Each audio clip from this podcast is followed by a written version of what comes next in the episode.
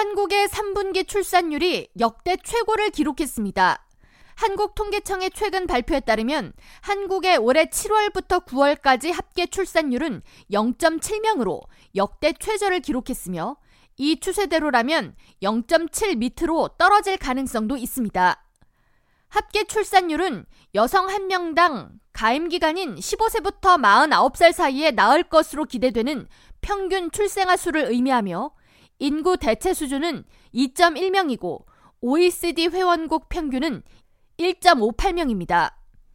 한국에서 현재와 같은 출생률이 이어진다면 2025년 65세 이상 고령 인구는 20.3%인 초고령 사회가 되며 2046년에는 OECD 회원국 중 고령 인구 비중이 가장 큰 국가가 될 것으로 예상됩니다.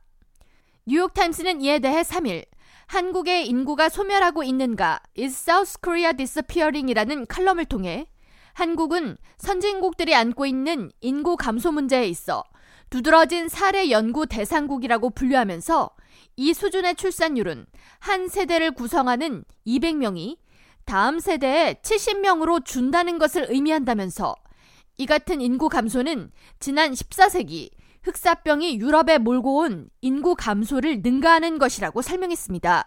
이어 해당 추세가 지속되면 한 세대에 70명에서 그 다음 세대로 전환 시 200명이던 인구는 25명 밑으로 떨어지고 한 세대가 더 교체되면 스티븐 킹의 소설 스탠드에서 나오는 가상의 슈퍼 독감으로 인한 급속한 인구 붕괴 수준이 된다고 지적했습니다.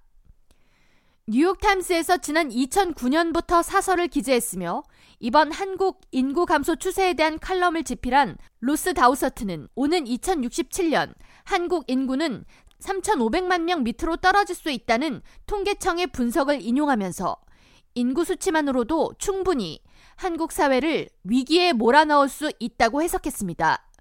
이어 한국의 노인 세대는 불가피하게 방치될 것이며 고층 빌딩들은 황폐해질 것이라고 우려를 나타냈습니다.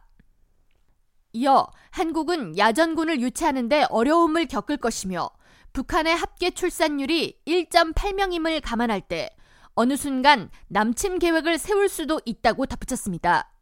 이런 가운데 한국은행이 저출산 지속에 대한 대책 보고서를 발표해 주목을 끌고 있습니다.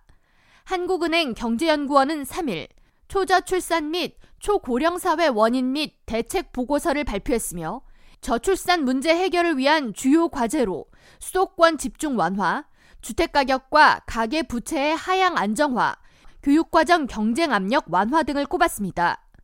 그러면서 한국은행은 집값을 2015년 가격으로 낮추면 현재 0.7명에 불과한 한국의 출산율을 1.6명대로 높일 수 있다고 분석했습니다. K라디오 전영숙입니다.